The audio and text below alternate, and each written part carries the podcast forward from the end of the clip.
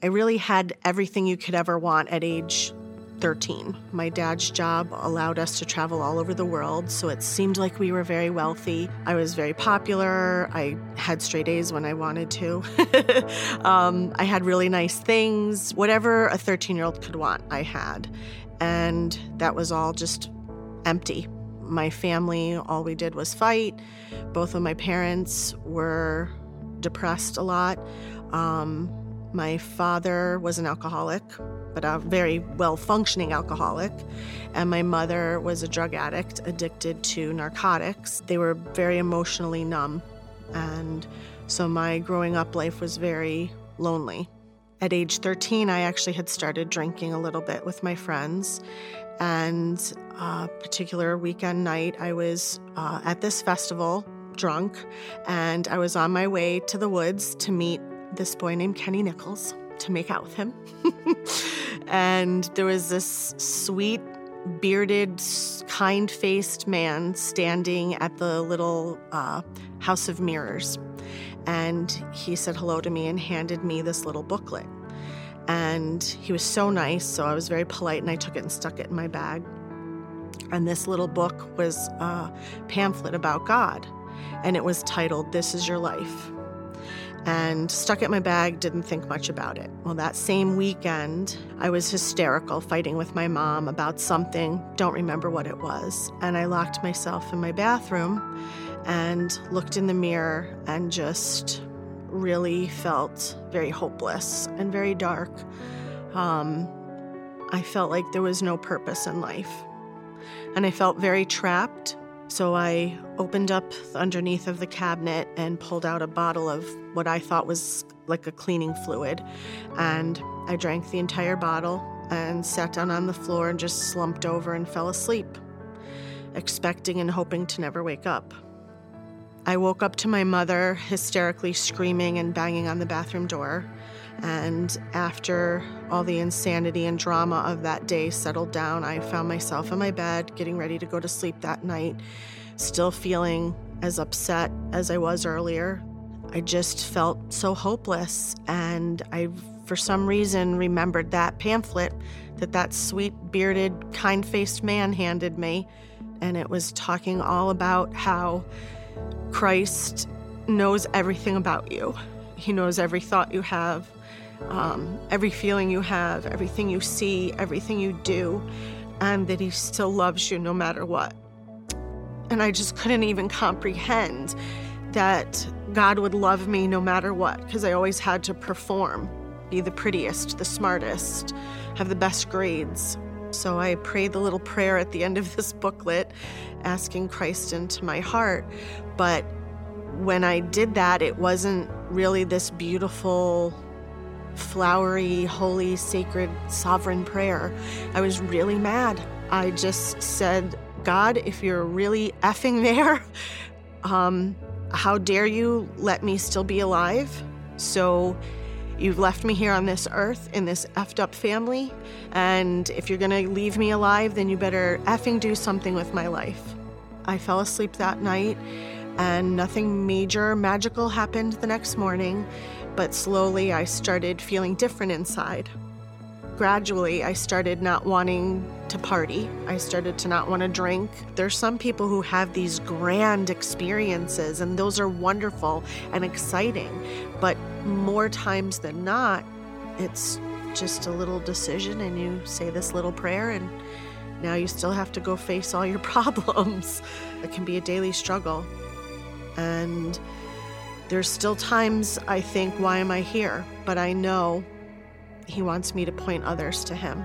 And that's what I feel like my life is for, is to point others to Christ. I realize now that God rescued me from a life that I think was going to be a very dark life. I should be an addict, but I'm not. I should be an alcoholic, but I'm not.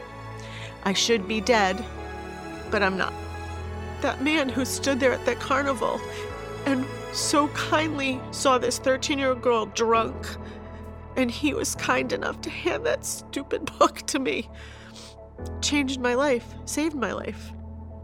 I want others to understand that even with the anxiety and the fear and depression that you can have in your life, God is always with you and He loves you no matter what.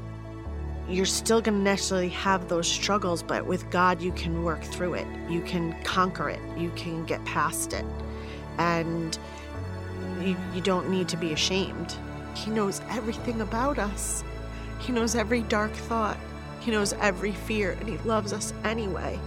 So it's wonderful to be able to share that with people and see them feel relieved and know that, okay, I'm really okay. It's going to be okay. I'm so grateful that Pam was delivered, aren't you? And that she would have the courage to share it. And also that she would know as clearly as she does know, and you heard it, I hope, that God loves us wherever we are. Did you hear that? I don't know if Pam's still here, but can we clap for her loud enough so if she's far away, she can hear it?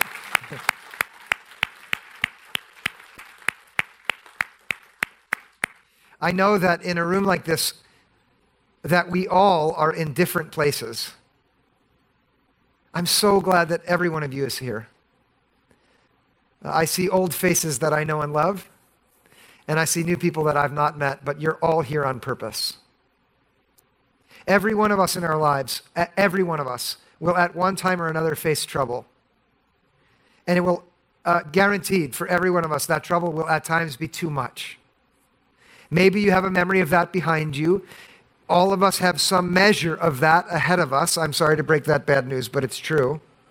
Some of us are in the midst of it right now. But the truth about God is that God is always close to those whose hearts are breaking and whose spirits are being crushed. And the reason that God is close is because God is the great deliverer, the one who rescues. In Pam's story, we hear that with such clarity that God rescued her and delivered her. In the scripture that we have been staying with in the month of November, that is the theme of the psalmist's writing. It is that God delivers. And then the writer goes on to say, if you have been delivered, talk about it. And for one reason, because God wants everyone to be delivered. And one of the most profound ways God does that is when people who have been rescued are able to talk about it. And so we are so grateful for Pam. And we're so grateful for this word here because it'll open up for us God's way of delivering. Wherever you are, wherever you are, be there right now. Now, don't run away from what's real. And then listen to these words from Psalm 107. Give thanks to the Lord, for he is good. For his steadfast love endures forever. God's goodness is a matter of his love, which is unending. It's always there. It's like bedrock. You can count on it. It will never, ever be withdrawn. No matter what, God's love is trustworthy and his goodness is there for us in his love. And the psalmist goes on to say in verse 2 let the redeemed of the Lord say so. Now that means let the people who know God's rescue from their own experience talk about it. I know that some of you know it.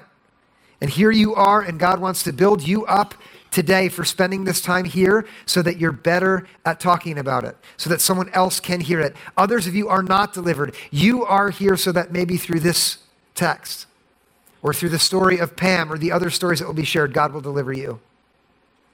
Let the redeemed of the Lord say so, those he redeemed from trouble. That's who God is. He saves people from trouble from the east and from the west, from the north and from the south. Four different directions named because the poet is going to show us in Psalm 107 four different kinds of trouble from which God rescues people. In the two weeks behind us, we've looked at two different kinds of trouble. This morning, we'll see our third different kind of distress. And this one I'll call soul sickness.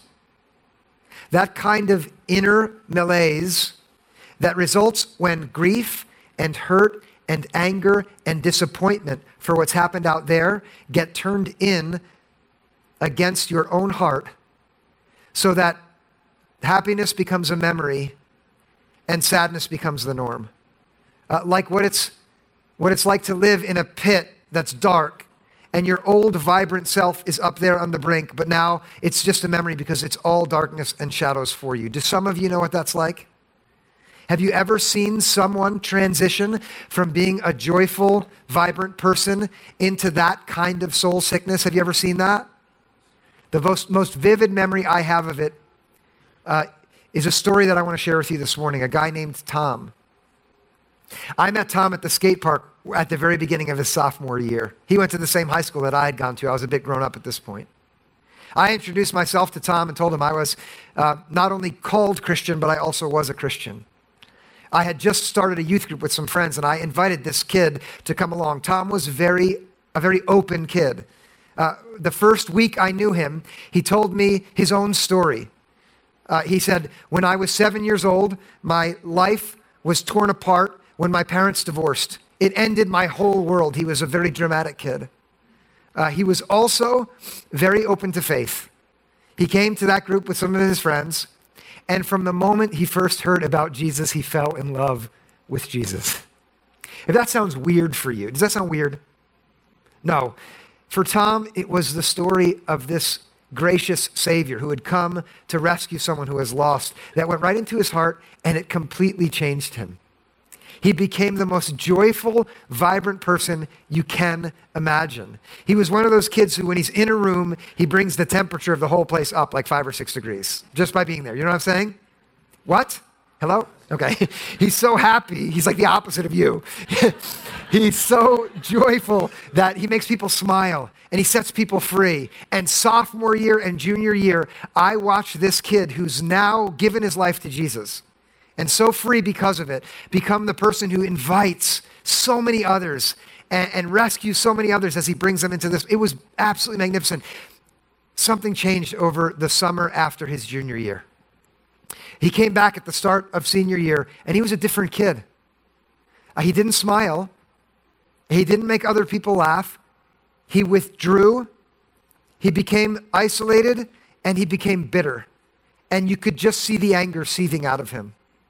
And all of the, all of the leaders noticed it. We, we started to talk about it. We prayed for him together. We wondered what to do. People reached out to him. At the end of that fall, I reached out to Tom and I said, Listen, let's spend time together. Uh, at that time, my wife Michelle and I heated our house with firewood. And I had set aside a large pile of logs to chop. And I thought, you know what?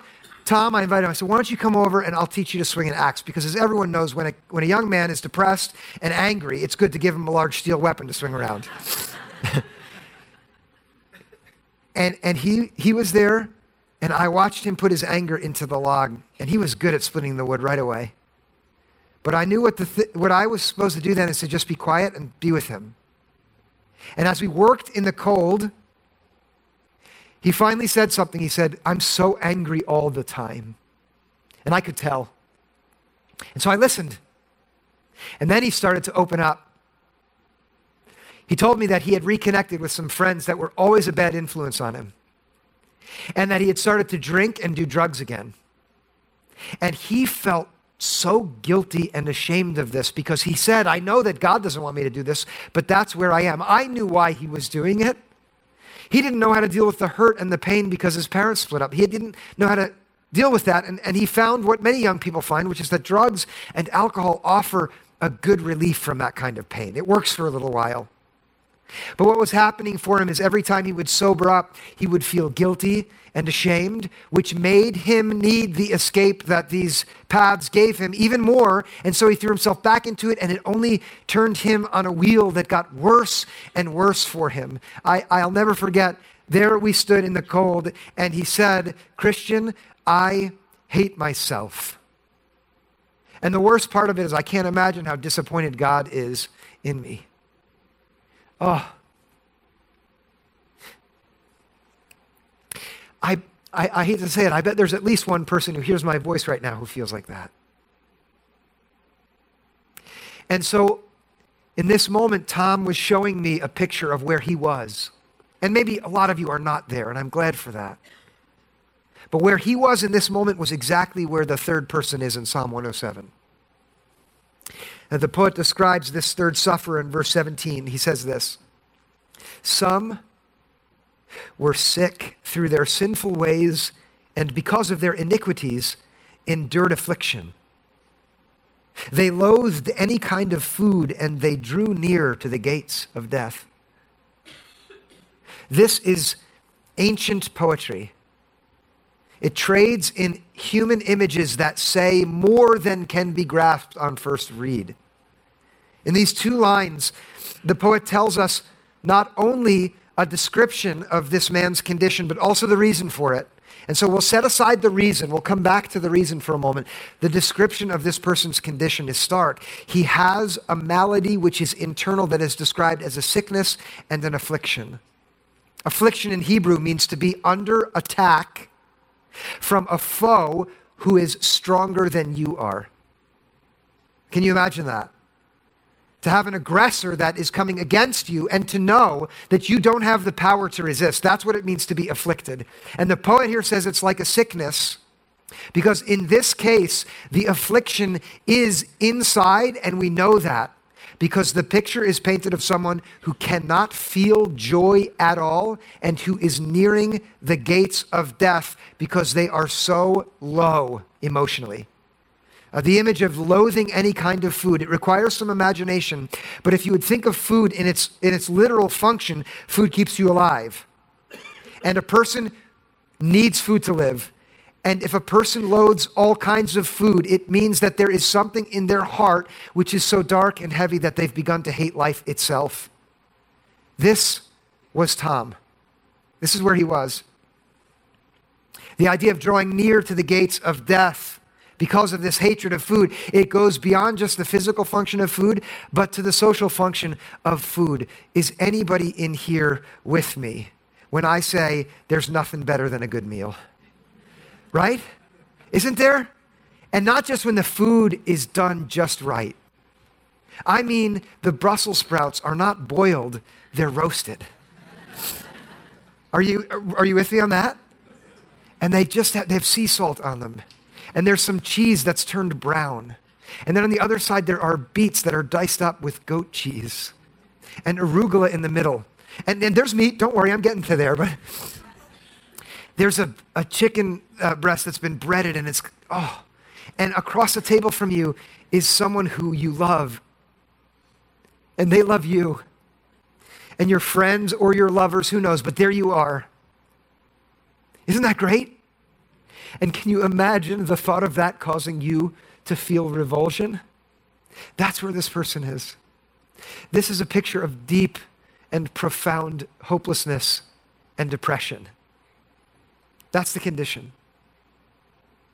Now, I want to get to the cause of it in a second here because the cause is clear. But before I do, we absolutely need to pause and I need to give you the most emphatic word of warning that I ever give here, okay? There is a way of thinking about depression that lives in some religious communities, in some Christian communities, and some other world religions that teaches that if you're sad, it's your own fault. And that is absolutely a lie. It's a lie from the devil. Sometimes, but absolutely not always.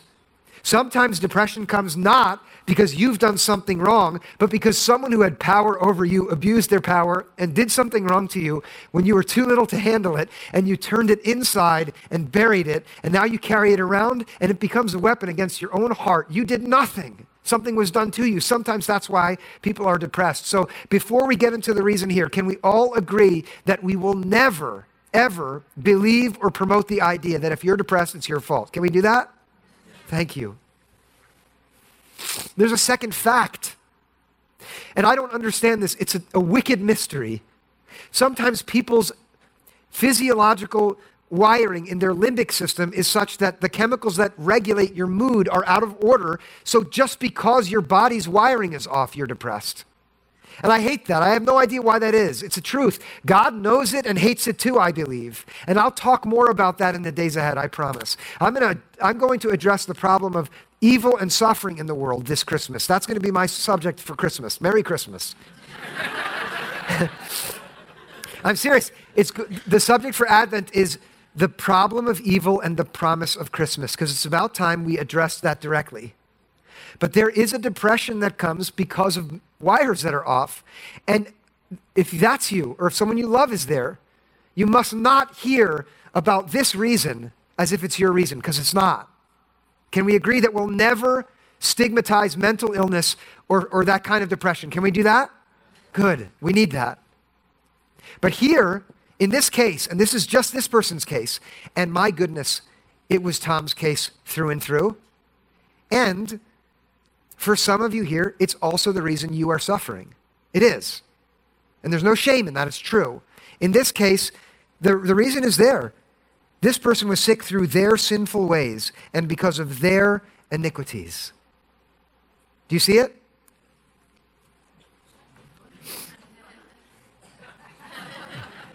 I owe you one. You see it there? Sin and iniquity are words that Christian communities have traditionally abused. Anytime a word like sin is used as a weapon against another person to distinguish you from them, to put them out and you in, that person is abusing the Word of God. The word sin and iniquity is a part of a Hebrew word family that has words like transgression and trespass in them. And they're good words because they say things that we need to hear. Sin in Hebrew means to, to miss the way uh, or, or to go astray. That's all it means. Iniquity means to do that kind of thing, even though you know the right way to go, in a sense of morally going a way that you know you should not go. And don't we all do that? I mean, let's be honest, we do. Transgress means to have a boundary and to go across it, even though we know we shouldn't. We do that all the time. And the teaching of Scripture is very clear on this. It says that every time a person sins, engages in iniquity, you could take those words away if you don't like them, goes on the path that they're not meant to go on, it's always bad for them. And not because God is up in heaven waiting to see if you're naughty to punish you, but because the path away from God is itself the punishment. Do you see that? And so here is Tom.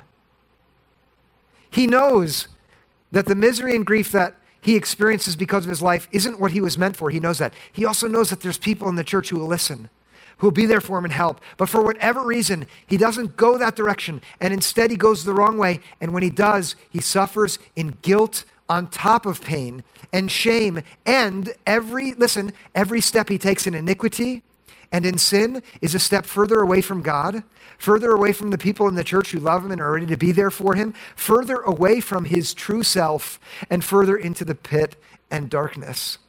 And if you like Tom, are right now strategically dealing with your pain and suffering by abusing a substance, there is no need to be ashamed, but you should accept the truth that as long as you go on that path, it will only get worse. I, I invite you to accept that. If that's not your problem, if you are just so good right now and you think, well, this part isn't for me, no, it is for you. Every one of us, in one way or another, will be stepping away from God, and it will always make life worse for us. Let me give you an example that's very specific, right? You you are a person who is invited by God to use your words to build up all of the people around you. And you lost your temper with your children and you made them cry. Or you said something in anger to your spouse or the person who is close to you. The person who you say you love, you treated them in a mean way. You let your tongue become a sword. Your words were weapons. And you regret it. You feel bad about it. But there it is. And what you do with it is you bury it deep down inside and you feel guilty. And now, as I talk about it, it feels bad, but there it is. That is sin that, that is in you that puts you further from where you are meant to be. Maybe you don't have somebody to yell at and to, to be mean to because you're lonely. Okay, for you, maybe your iniquity is that you mismanage your loneliness. You solve the wound of your broken heart in a way that you're ashamed of and you know it's wrong. And if there is a God, you're sure that He wouldn't like it. And so you hide that strategy from everyone. You've carried it in here, but you push it down, and now it's eating you up. And it is robbing you of joy. It is pushing you further from God. Let's say neither one of those is your problem, okay? Let's say you are selfish. You always need to be right. You always need to be the center of everything. Everything comes back to you and you hate it deep down inside. Again, every one of these different paths is a path that the Bible would say is transgression, it's iniquity. Whatever it is, the truth about it is it will always make you feel worse. And here's, here's also the truth. You ready? I'm telling a lot of truth this morning. Whenever you hide it, it will be like trying to deal with a weed that's growing in your garden by putting a little fresh soil over it. It'll just spread out and grow. That's guaranteed. And here, as Tom was unfolding this truth to me, it dawned on me. He's been struggling in grief because he's been hiding. I was so glad that he was beginning to open it up. But what he needed to see is what the psalmist goes on to say happens when a person who's hiding their iniquity and sin is finally able to do the right thing with it, which is to open up about it and be honest. Uh, look at what happens for this soul sick individual in verse 19. I love this. Then they cried out, they cried to the Lord in their trouble, and he saved them from their distress. It's just that simple to cry. It means the tear of the sufferer goes all the way to the heart of the creator of the universe. There's not a tear that you shed that he doesn't know about. If you're too strong to cry, then the cries of your heart come to his ears, and he knows it. And look at what he does as he saved them from their distress in verse 20, he sent out his word and healed them and delivered them from destruction. That is, he sees everyone who's languishing in misery because of their own sin and failure. And his heart toward them is that he wants to deliver and rescue them, to save them from wherever they've gotten themselves. Rather than punishing them for their wrong, he's ready with his grace to deliver them from their own problems because of their own waywardness. And he saves them from destruction and then pulls them back. And the way he does it here, the poet says, is by sending his word, which heals them. Some of you know the New Testament well enough to know that that phrase, the word, the word of God, which comes to heal, is a reference forward in time to a particular agent of God's healing and salvation. Do you know who it is? Help me out, would you? Jesus Christ is called the Word of God who came to heal. If this might be news for some of you this morning, and if it is news, then I hope your heart would be open to it. Listen, God saw not just you, but the whole world of men and women those who were unrighteous and everybody knew it, as well as those who thought they were more righteous than everyone else and were judgmental in their self righteousness. God saw them all wandering on a path away from Him and loved them so much that He sent in, him, in, his, in His Son, He sent Himself onto the road that sinners walk to pursue them, to embrace them, to love and heal them, and to go so far as to give His life to save the sinner. That's what Jesus said about Himself. I have come to seek and save the lost, to give my life as a ransom for many, to rescue those from the binds that they've gotten themselves in with my life, which will pay the debt that frees them. Thank God for that. Isn't that good? You might say, it seems unfair for the people who lived when this psalm was written because it was before Jesus came. Please listen. Even in the Hebrew scriptures, the word of God which heals is the word of the prophet, which says, The steadfast love of the Lord never ceases.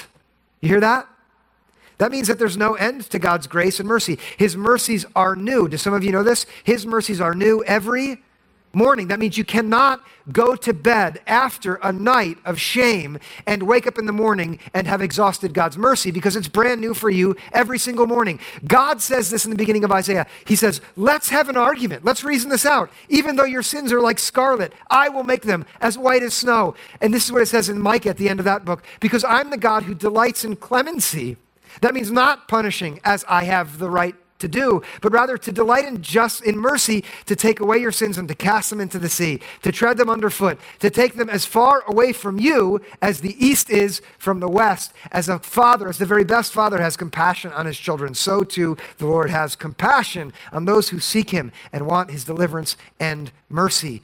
The gospel truth is that anyone who's in a pit of her own making, of his own making, only needs to seek the hand of God, and what he, what she will find is the hand of grace reaching out to deliver all at once and with a mighty and undeniable power of sovereign deliverance. Yeah. now, listen now. Do you know that a lot of people don't know this? It's true. A lot of people who want nothing to do with Christianity, they want nothing to do with it for good reasons. because Christians have not painted God to look like that, but something different. And then there are Christians who want so desperately to know and follow God, and they've gone the wrong way. And because they have a different picture of God in their minds, they also stay away from Him in their sin and grief. And what they need, listen now, is someone who knows that God is like this, gracious, who is willing to say so. And now here's where some of you come in. Okay? And I say some of you because if you've not known that, then I want you to just receive this gift. God loves you, and you can cry out to Him, and He'll forgive you. But if you know that, you are on the hook, okay? And you're on the hook to learn and to, to develop the skill of saying so. That is, in very simple ways, being there for people who don't know that this is God, God's character yet, so that they themselves can experience the deliverance which you have experienced. And so I want to, again, like last week and the week before, show you very simply how to say so. Okay, there's going to be three steps here today for how to say so. All right, and I'm going to bring you back to the wood pile because Tom did not know that God was like this, even though he'd become a Christian and was really excited about Jesus. Even though we talked about God's grace, he didn't know this. And so, what I did when he told me that he was feeling guilty and shameful is the first step in how to say so, which some of you will need to take, and it's this you need to ask a question sometimes. And here's the question that I asked Tom I said, Tom, after he told me about what he did and how bad he felt, I said, Tom, have you told God about this? That was my question. And you know, I asked him that because I knew that if he tells God, well, I know that God promises to forgive. I know that because I've experienced it.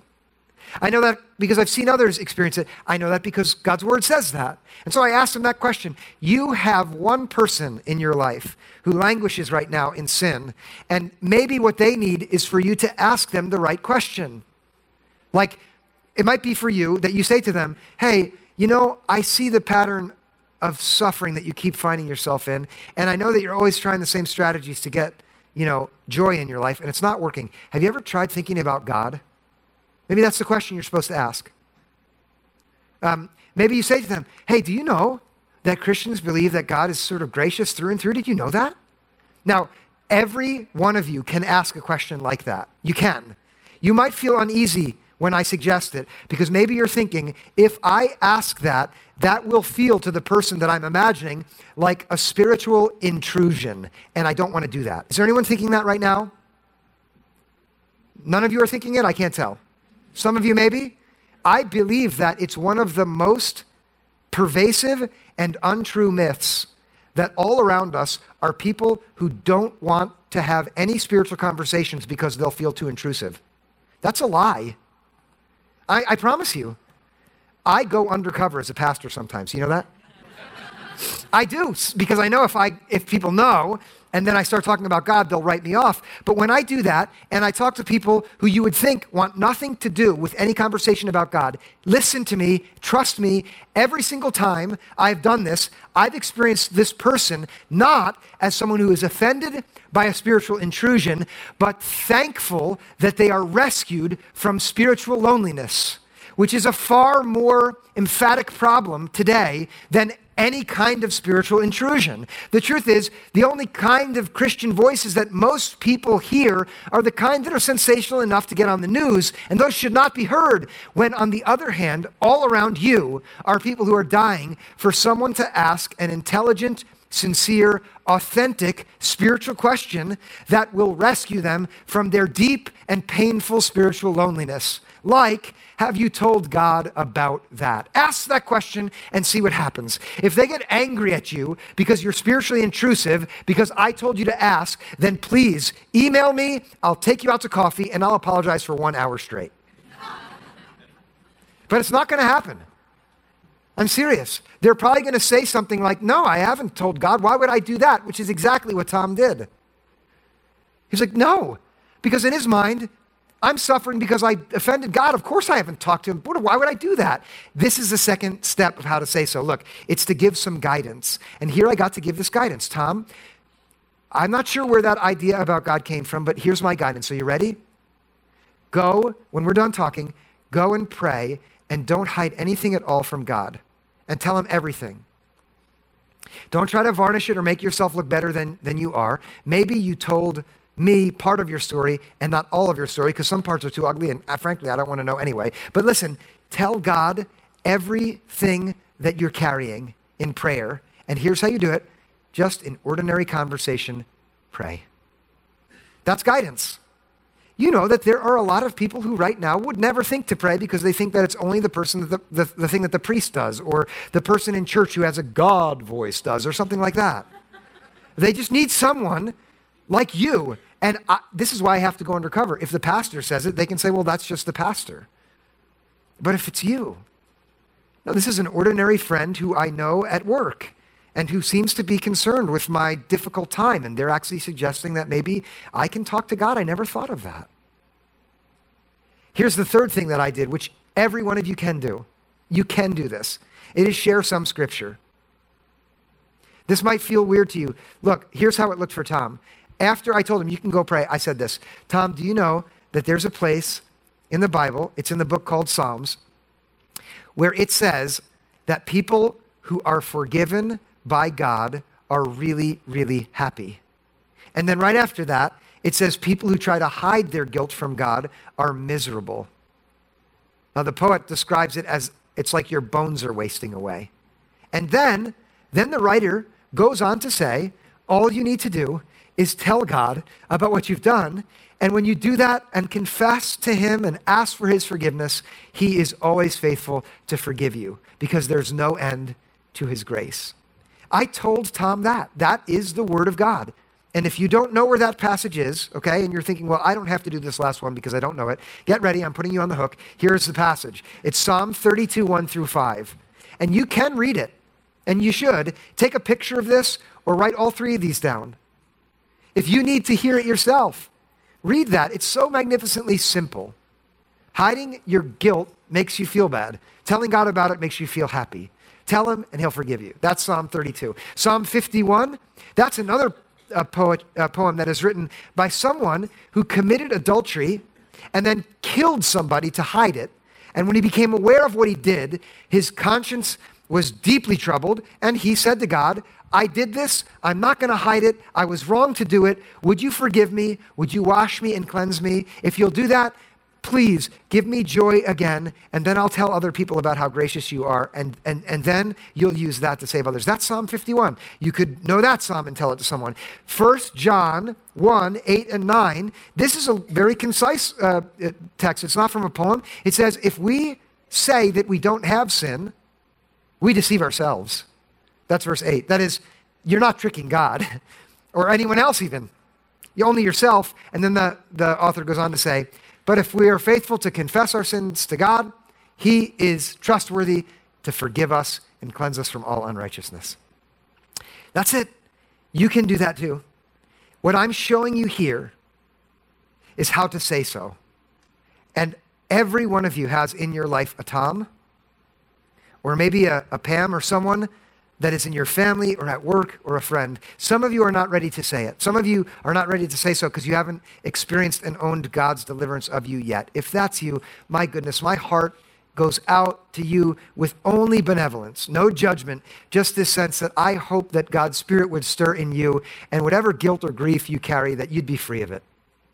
Because if you just cry out to God, He will do just what is described here. He'll altogether free you. But then for the rest of us who've been freed and who know it, my challenge to us is to do what the psalmist says at the beginning, to say so, and to do what the psalmist says uh, as he unfolds what should happen for this one who's delivered.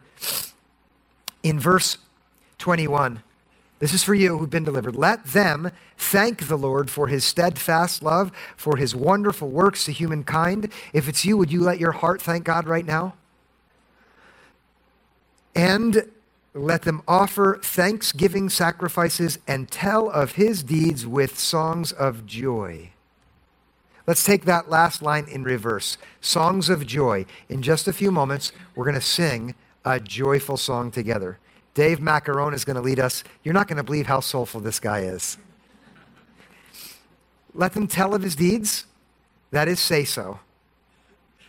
After I told Tom to go do this, to go ask for forgiveness, and he did. I saw that young man go from a bitter, closed off person to his old, joyful, and vibrant self over the course of the next few months. And it was good for him, and it was good for me, and for the leaders, and it was good for all of the other young people around him because they got to see what it looks like when a person is delivered. And that's what the world needs to see. And then he went off that next summer. Uh, he didn't end up going off to community college. Uh, he came back and he became a volunteer leader in the middle school ministry at the church. That next fall, that group went away for a retreat, uh, and there was a girl who went on that retreat who was one of the most sort of grave, serious, like, uh, do you know what I'm talking about? Like somber middle school students you've ever seen in your life, Macy? Like carrying the weight of the world on her shoulders. You've ever seen someone like this? The Sunday after the retreat, she came back, and after the message was done, she hustled up to me and she grabbed me and she said, Christian, she's smiling. I was like, Who are you? What happened? She said, I want to be baptized. Would you baptize me?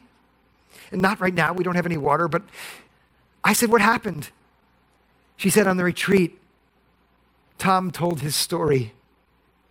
And then she said these four words I love that guy. He told us about how God delivered him. And now I want to be baptized. What God does with our stories when we say so is He changes other people's stories. And it can be as simple as asking the question, Have you told God?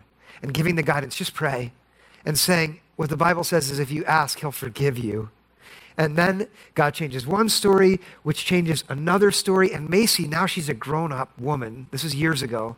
Now she's confident and strong. And Tom, right now, he became the youth group leader for that youth group at that church. Isn't that cool? I know that on the inside you're all like, "Ah." and what God wants for us is for those of us who are stuck, He wants us to cry out so that we can be delivered. And for those of us who have been delivered, to tell of it and to sing with loud shouts of joy. And so the band is going to come up and lead us in a song like that while I pray. Let's pray. God, we thank you for this day and for this freedom to be together and to learn in this place about your deliverance. I thank you for delivering Pam. I thank you for delivering Tom. I thank you for delivering me. I thank you for the ways that you've delivered all the people who are in this place. God, some of us know it and we're confident in that now. Would you inspire us to grow so that we can talk about it? God, others of us here are trapped.